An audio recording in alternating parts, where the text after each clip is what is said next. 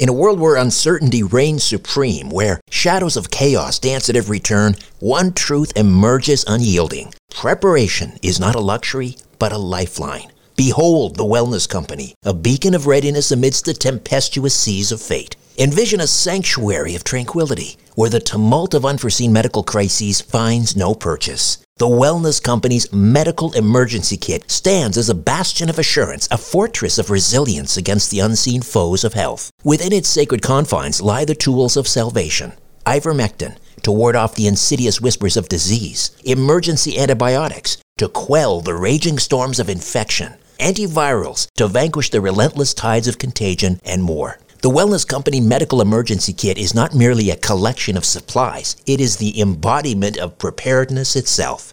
Crafted by the hands of esteemed healers led by luminaries such as Dr. Peter McCullough, Dr. James Thorp, Dr. Harvey Risch, and Dr. Drew Pinsky, this kit stands as the pinnacle of safety, the zenith of prevention. These truth seeking doctors have forged a testament to vigilance, a testament to the unwavering pursuit of well being. Embrace the certainty that comes from being armed against adversity. Embrace the Wellness Company, for in its embrace lies the promise of resilience, the promise of a brighter tomorrow amidst the chaos of today. Don't wait for the next crisis to strike. Visit twc.health forward slash and use promo code strange planet for an exclusive 10% discount. Prepare today and rest easy tomorrow. Without the ones like you, who work tirelessly to keep things running, everything would suddenly stop. Hospitals, factories, schools, and power plants, they all depend on you. No matter the weather, emergency, or time of day, you're the ones who get it done. At Grainger, we're here for you with professional grade industrial supplies. Count on real time product availability and fast delivery. Call clickgrainger.com or just stop by. Grainger for the ones who get it done. Conspiracy Unlimited with Richard Syrett. On this episode, a former Catholic nun, now a whistleblower, describes how the Jesuit order is turning monasteries into MK Ultra mind control operations. I did some research and found out there's a guy named J. Peter Grace who's buried on the grounds who basically funded the building of the monastery. And he was uh, basically involved in Project Paperclip, getting to safety those Germans involved in mind control experiments and bringing them over to the United States. So he was involved in Project Paperclip and MK Ultra. The Horrible Movie Podcast is a weekly show hosted by Jack Altermat. Jack invites a guest who brings Jack invites a guest who brings a horrible theater released movie to dissect. Jack and his guest take you through the highs and lows of the movie and what makes it horrible. New movies, older movies, cult classics, or box office busts, no movie is spared or safe from the Horrible Movie Podcast. It's a fun show with clean language, and it's available through Spreaker.com, Apple Podcasts, StudioDNA.media, and everywhere you get your podcasts. Remember, just because it's from Hollywood doesn't mean it isn't horrible. Conspiracy Unlimited with Richard Syrett. Pursuing the truth wherever it leads. Exposing evil and corruption the secret machinations of powerful elites. Revealing the high strangeness beneath the surface of our supposed reality. Coming to you from his studio beneath the stairs. Here's Richard Syrett.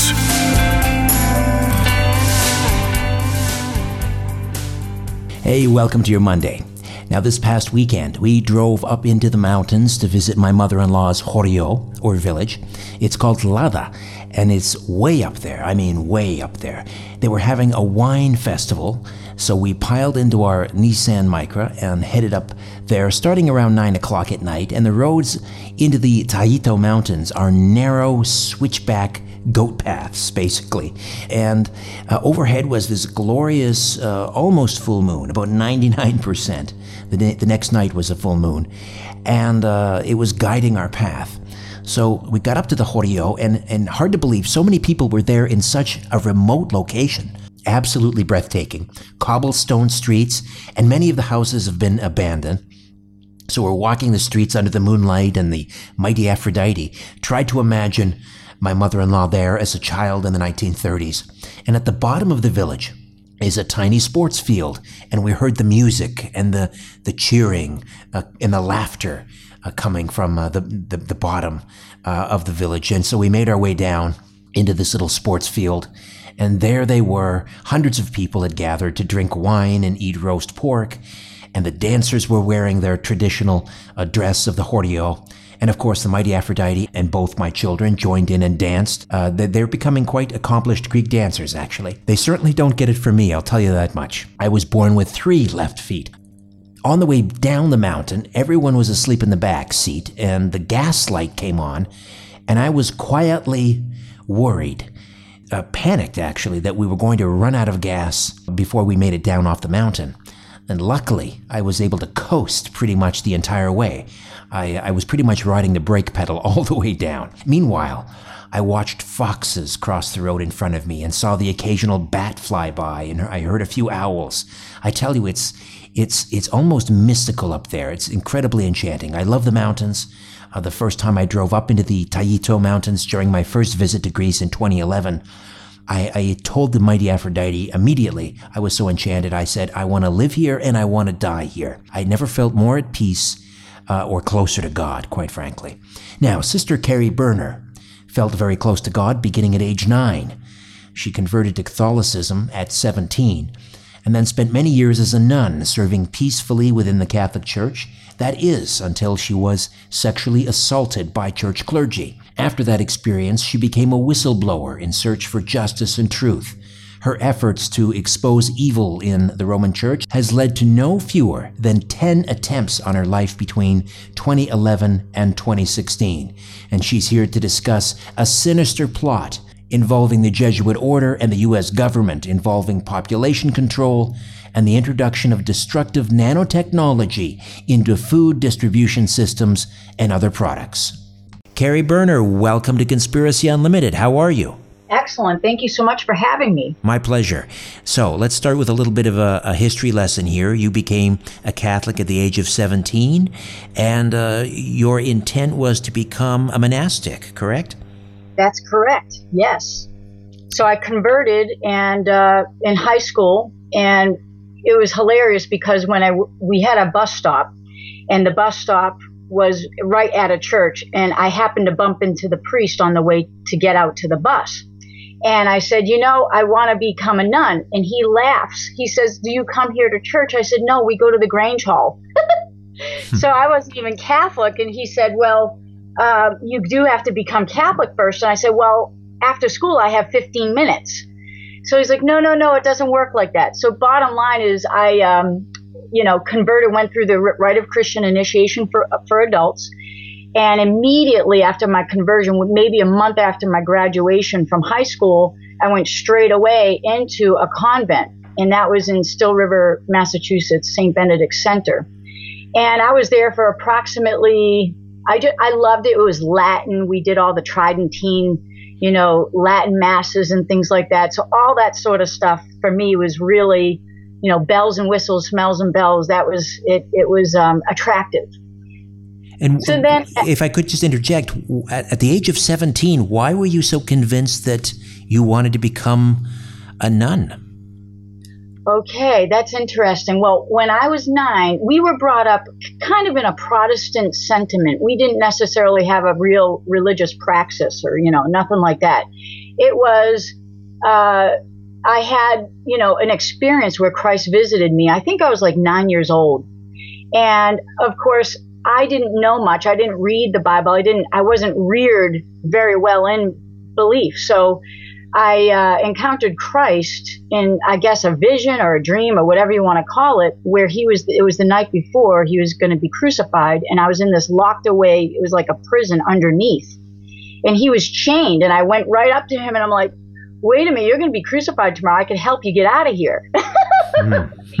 and the thing that really got me is I didn't understand that Christ was God. I didn't know that. So when I was visiting him, I was trying to help him.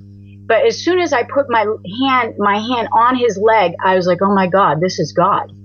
This is God. My so this word, was, that's a powerful vision for a nine-year-old it, it, was it was very intense and i had others following after that but that was the main one that really captured me and i was like whoever that is that's the one i want to marry quote right. unquote right that's that's why they uh, well you, you certainly then came by your calling honestly my word um, so but obviously this did not uh, play out as you had intended you had a very tragic uh, situation unfold while you were um, at an abbey in Massachusetts.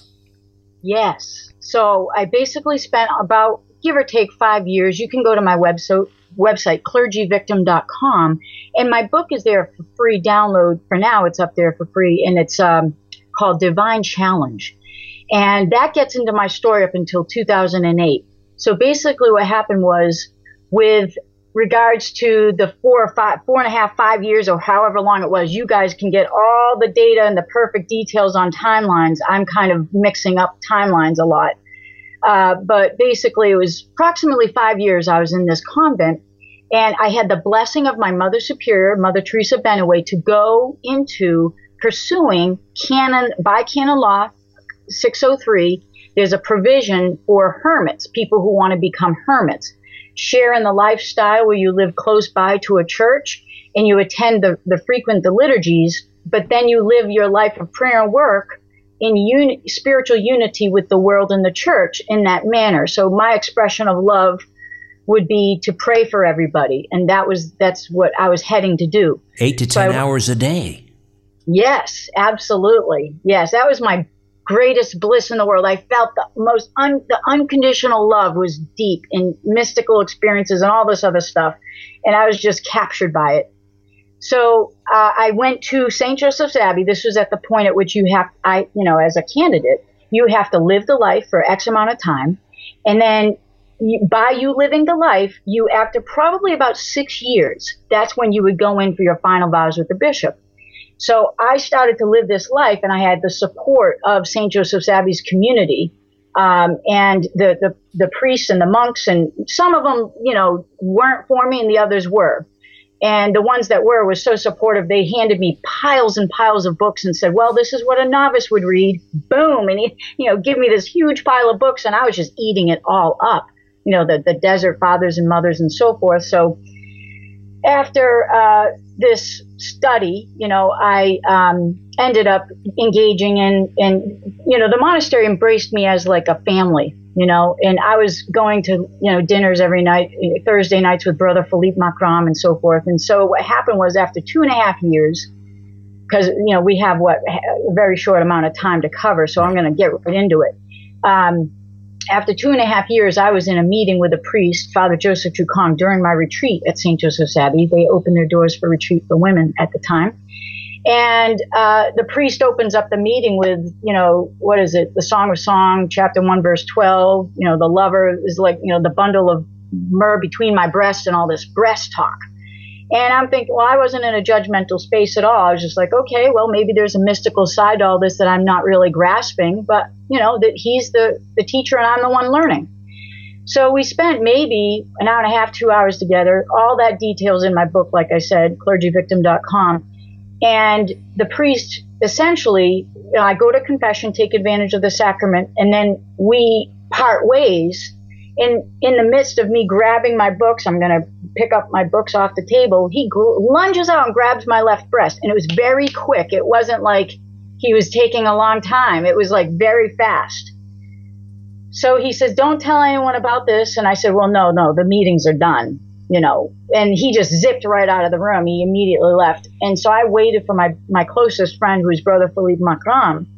He was uh, the monk at St. Joseph's Abbey. And I got together and talked with him. And he basically, we talked till three in the morning. And he basically said, you know, don't bring this matter forward. This could be a test. Uh, you know, and bottom line is there's a lot of things that happen at this monastery that, you know, you essentially, you know, you're coming to know about because there were monks that were coming to me, jumping over the wall, weeping on my shoulder, asking if I could be their spiritual director, and I'm only in my 20s.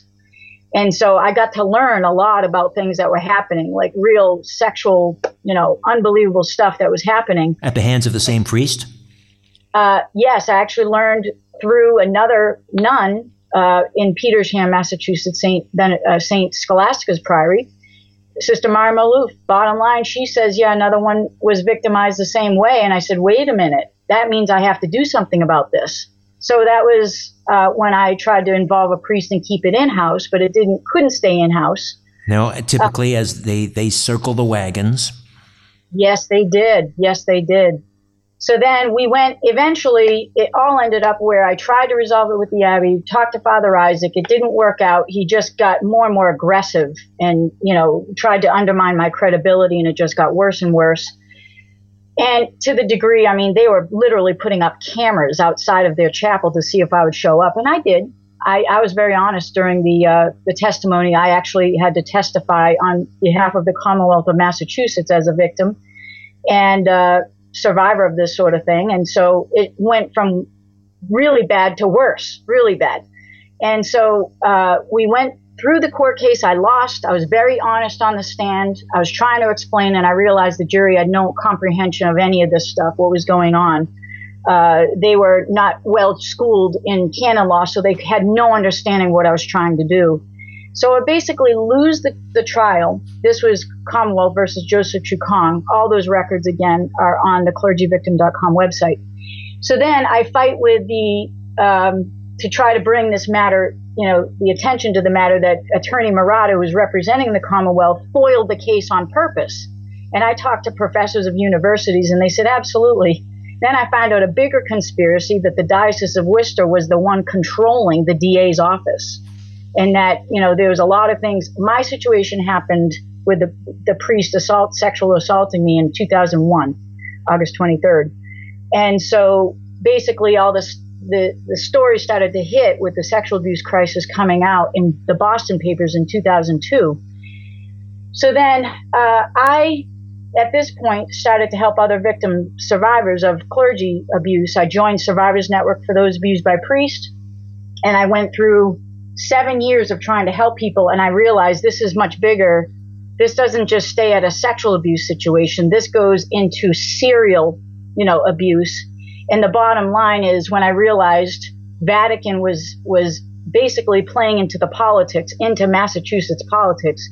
Then I looked into the bigger pictures. Um, I was connected to Leo Zagami, who called me asking me for help in 2008 uh, I was on the show for Greg Szymanski, and then very soon after realizing that the that the Vatican was involved through Vatican versus Alperin, uh, the Alperin versus Vatican Bank, I spoke with the attorney that represented the genocide victims of the Serbian genocide.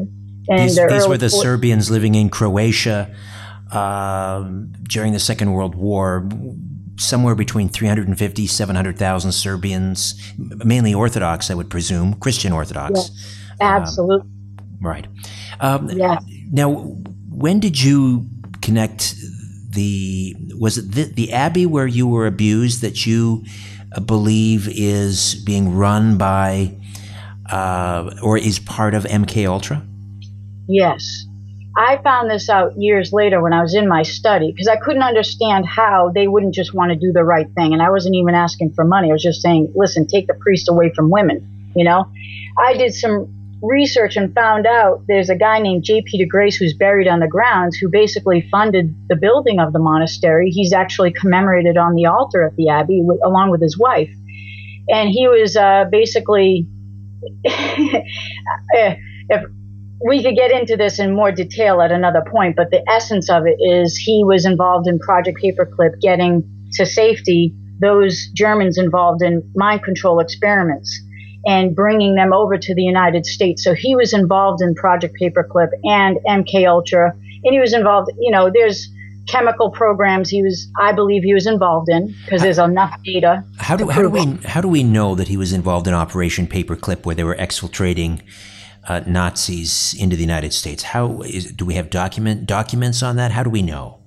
I actually, you know what? I'm going to post it to my website. It's going to say, Who is Peter, J. Peter Grace? And I'm going to post that up. But there's a lot of intelligence records. There's several other websites that are bringing all this together. And this is going on. The Abbey was built in the 1950s. So there was a, several stories and, and you know, uh, data that was collected on him from the intelligence sources. Hey, this is Tony Merkel, host of The Confessionals, a blog talk radio podcast that brings you weekly interviews with eyewitness accounts of strange and unexplained events. From paranormal activity to UFO encounters to Bigfoot sightings, step into The Confessionals as we explore mysterious, real life stories. Check us out on your favorite podcast app or theconfessionalspodcast.com. And many thanks to Conspiracy Unlimited for having me on the air. I'll see you all on The Confessionals. The truth goes through three stages. First, it is ridiculed. Then, it is violently opposed. Finally, it is accepted as self evident. Let me just read that again. I don't know what that means. Conspiracy Unlimited with Richard Syrett. Sister Keri Burnor, aka the nun with the gun, is here talking about the Jesuit order, MK Ultra, and Nano Domestic Quell. How were they implementing MK Ultra at the Abbey. Do you think that the sexual uh, abuse is is part of this in order to cause a, a sort of a dissociative disorder in their victims with trauma? Yes, I believe from now when I left when the, the monastery when we went through the case and I was going on to the state house to try to get laws changed for the statute of limitations, attorney, you know, Stovierski and others approached me and asked me to be to, to help them behind the scenes with other victims. And I did. And so in the course of doing that, I learned more and more and other victims. And it just got more and more. And so I had piles of other people who were going through this. And my case was used as like the, the spearhead of here's what's going to happen to you. So if, if you come forward, we're going to destroy your name and your credibility.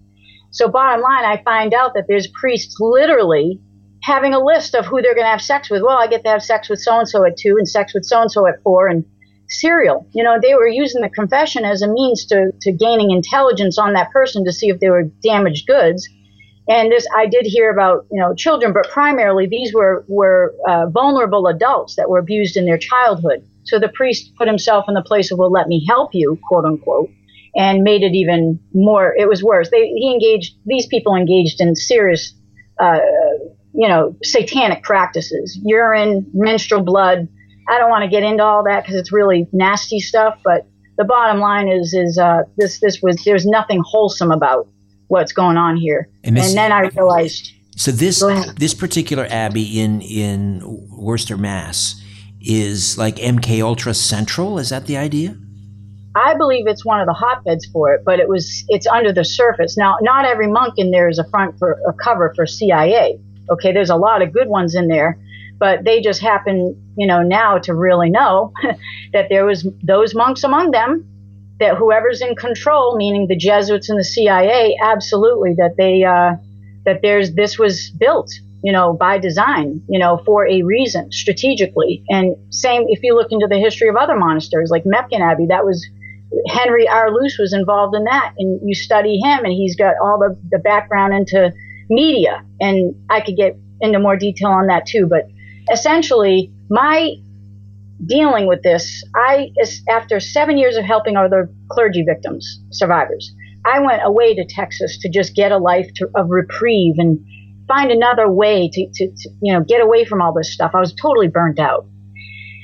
And so basically, I went to Texas, studied, you know, private law and, and, other remedies, and started to do very well. And the FBI contacted me, wanted to meet. We met in 2012, and they asked me, "Do you believe the Pope owns us all the, through the collateralization of our birth certificates?" The all cap fiction.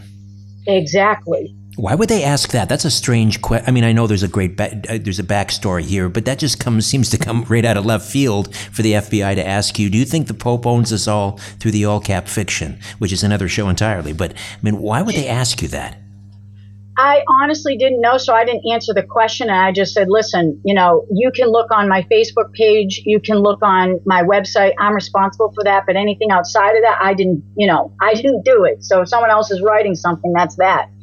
But I didn't get into it because I didn't know what they really wanted. And it was until about a year and a half or two years later when I had hired a security firm, they looked it up and had access, you know, to the record and was able to see, oh, well, gosh, they were trying to hire you because they wanted you to be a CI or CHS or whatever the languages that they use.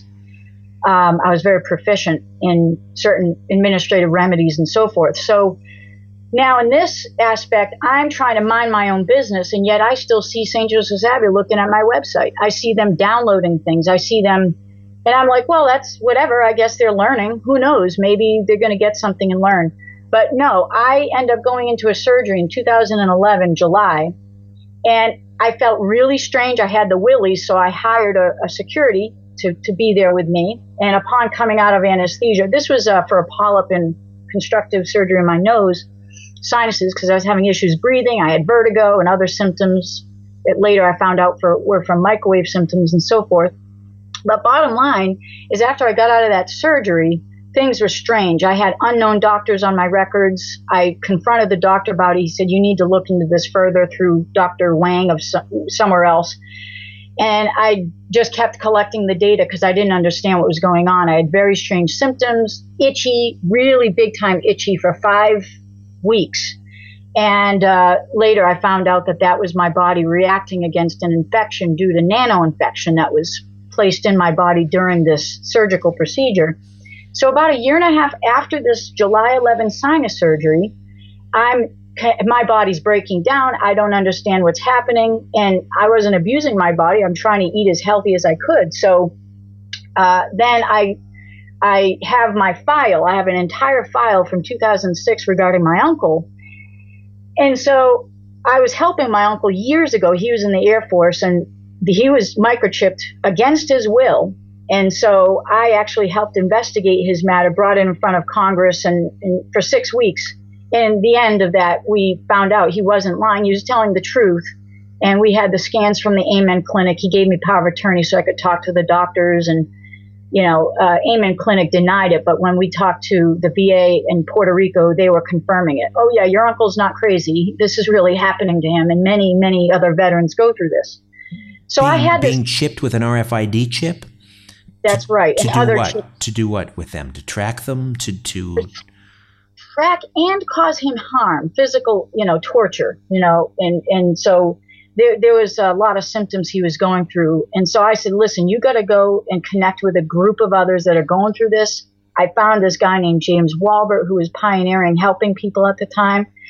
And so we determined, Uncle, there is no help at this point. You're going to have to leave the country and just try to live a good life because they're they're just grilling you, and there's no way. We tried through government channels to help you. So and your uncle is, was a your uncle was a targeted individual. We're talking what electronic harassment and torture? Elect- yes, okay. absolutely. But yep. with you, they were using nanotechnology. Uh, That's right. How does that work? Well, the technology changed over the years, so they don't do they don't they're not doing the microchipping. They're using the now. Let me just br- bridge the gap because with my uncle's file, when I dug his out and I was looking at the symptoms he was going through, I thought the same. I was like, well, maybe something fishy's going on with me. So I called James Walbert and we talked. And he said, you know what? Buy a JM20 Pro. I bought it and it rendered a signal. And I said, uh uh-uh, uh this is not happening to me. So he's like, uh, no, it is happening. And I said, okay, I'm going to go get tested by a professional. This machine or equipment probably is broken because I bought it from eBay. So I go to Melinda Kidder, Columbia Investigations. We get, I get a test and it renders 0.02 uh, microteslas and other signatures of signals, which I later find out through my intelligence contacts that the signal that was in the in my head and other parts of my body, it uh, basically was connected through Lockheed Martin to a drone. And I gave the key signatures over to someone in, in very proficient, you know, uh, someone who has access to, to certain data and they called me and let me know, yeah, that's connected to, they were tracking me and using it to, to cause me harm. Now, here's the thing. My data that if I didn't have my uncle situation happen, I would never have known what to do in a situation like this. So I went immediately after Melinda Kidder straight to, they activated me when I was on my way to Melinda Kidder, straight to California. who, who is Melinda Kidder? Oh, sorry, she's a private investigator who's proficient in TSCM. Okay. Uh, you know, measures. So I went from there because she recommended it, Melinda, to the toxicologist, Hildegard Staninger. I met with uh, Staninger, and she says, "Oh yeah, the, the, the Vatican, the Jesuits are doing this. It's because of your commitment to God, and you obviously know things that you shouldn't know." And I'm like, "I don't know anything." and so she basically said, "This is nanotech. It's the newer form of it's." It, it, does what microchips do, but it's sneakier. It's it's and I said, listen, all this is over my head. I, I gave her my debit card. Take whatever you need off of this thing. What do I need to do? and let's just fix this. I said, I, I, said, is anyone, has anyone ever been fixed of this? She said, yes, but they took a hundred million dollars and she gave me the lawyer to go see. And I looked into the lawyer and I realized he was a Jesuit. And I said, I can't do it. I can't go to him. That's a conflict of interest. And furthermore, I don't know if this lawyer is giving the information back to the Jesuits so they can perfect their technology. This was Daniel P. Sheehan. I'm not saying the man is evil. I'm just saying that I had a serious concern. So at this point, I gathered, you know, we did the toxicological dysfunction analysis and then the $14,000, whatever it was, the um, FTIR and the, uh, the other Raman spectroscopy. And that shows you what's at the, comp- the, composition level of the samples that were coming out of my body. Uh, that in fact, this was military grade nanotechnology, innovative and designer. These were, I had nine attempts on my life from 2011 all the way up to Donald Trump took office. And so. Why did it stop with Donald Trump in office? Well, I sent Donald Trump packages uh, while he was on his campaign trail, and um, I didn't know if it was getting to him. But then someone else in the intelligence community sent a package, and it made it. And within five days or, or two weeks of his inauguration, I was completely no no longer bothered by it because they were using NAVs, you know, nano air vehicles to dispense uh, harmful, you know, deadly toxins to me. They would, you know, I, I, literally have the evidence. It's so thick. It's it's a humongous book of evidence. But um, uh, just because we, we are tight for time here, and I, would like to do a part two, and maybe who knows a part three, four, and five. But let, let me just ask you very quickly because this is a this is important. This document, this nano domestic quell, which relates to the use of this nanotechnology to infect the the U.S. population. What is this document? How did you find it? Excellent. Okay. Uh, thanks for bringing this up.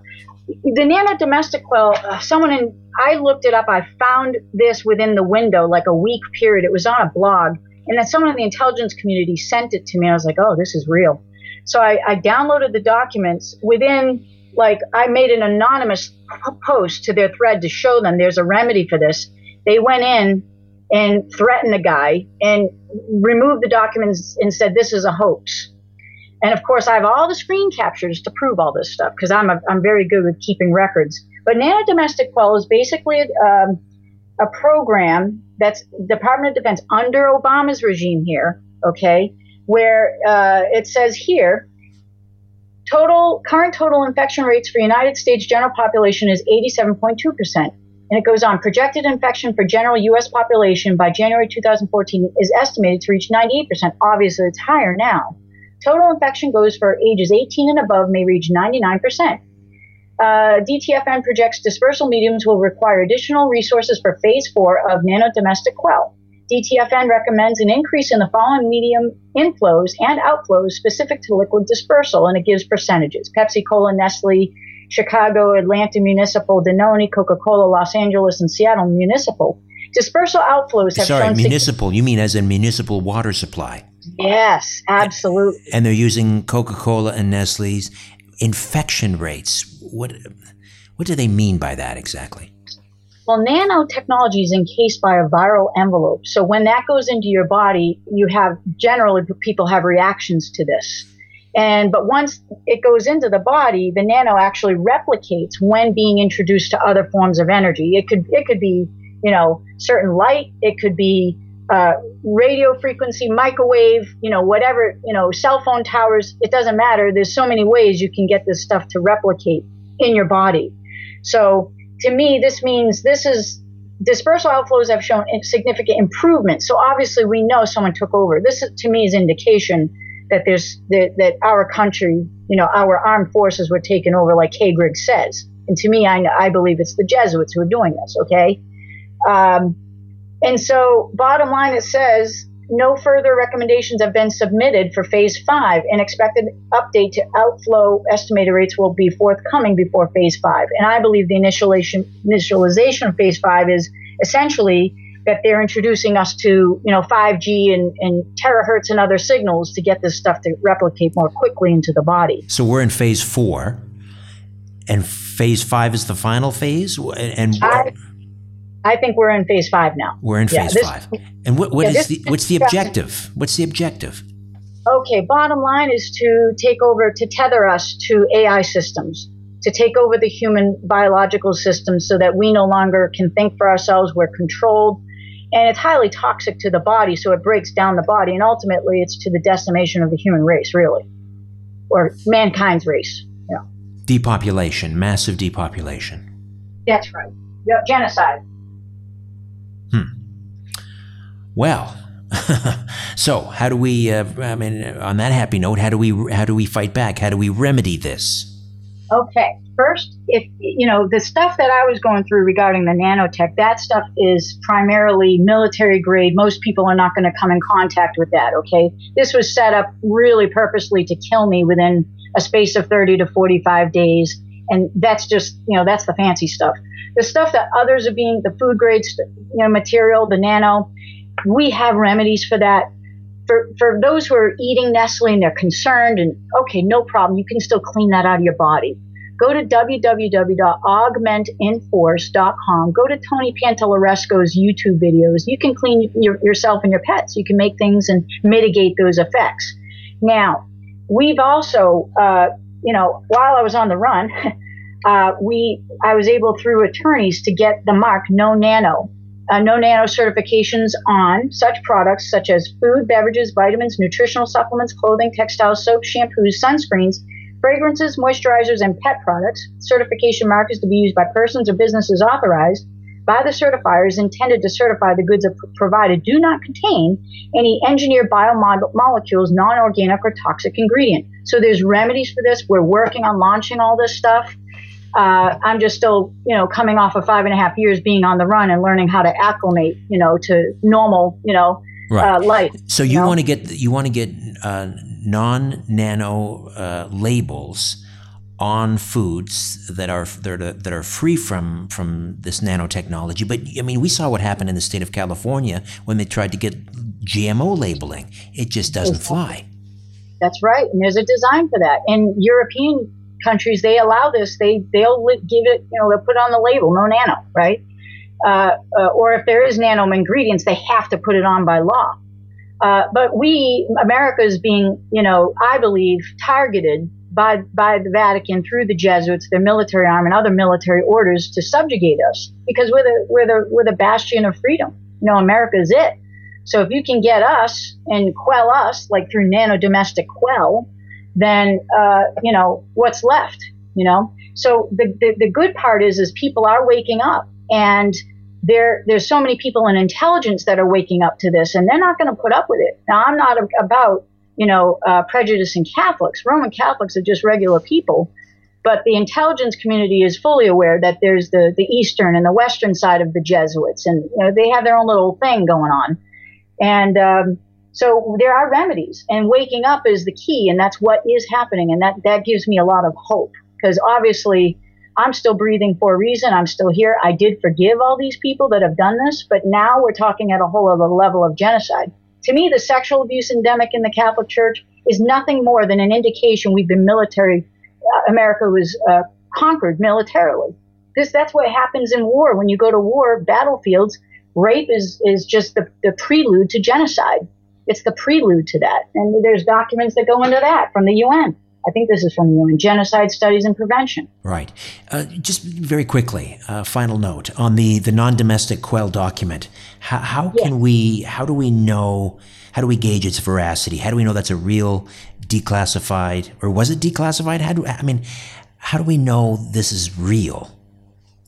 You know, if, if there was, if there was, all right, if you look at Coca-Cola's website, it says that they they do not negate the fact that they use nanotech in there. I've looked up, you know, others, and this is there is so much documentation out that evidences you can even go to the WikiLeaks and go and type in there, do nano, search nano domestic quell or nano food and foods, and you'll see. I, I don't know if nano domestic quell will be on the WikiLeaks. I would expect it would. I mean, uh, but you can do the research and find out. All I know is they tried to kill me because of my having these documents since 2013. Keri, give us uh, your website again. Of course, it's www.clergyvictim.com, and that's where transforming victims into victors. All right. We will uh, talk again, I hope, and soon. Keri, thank you so much for this. It's been a pleasure, and, and God bless you. God bless. Okay, before I say goodnight to the moon over Messenia, I'm going to fill you in on what's in store on episode 111. They were calling it Helter Skelter. The history of rock and roll is littered with suspicious deaths and the unexplainable. The Beatles telling him that there was going to be this race war. Lennon, Hendrix, Presley, Jim Morrison, the truth told by the experts and the people there. Revelations that will blow Yeah, your mind. it's just time. The Rock and Roll Twilight Zone with Richard Syrett. Listen and subscribe at Apple Podcast and Google Play. Coming up, the director of an explosive documentary on the Vatican joins me for the first of a two part series on the third secret of Fatima. Until next time, I'm Richard Syrett. So long for now. A new Conspiracy Unlimited with Richard Syrett drops every Monday, Wednesday, and Friday at conspiracyunlimitedpodcast.com. Blow your mind. That is all for now.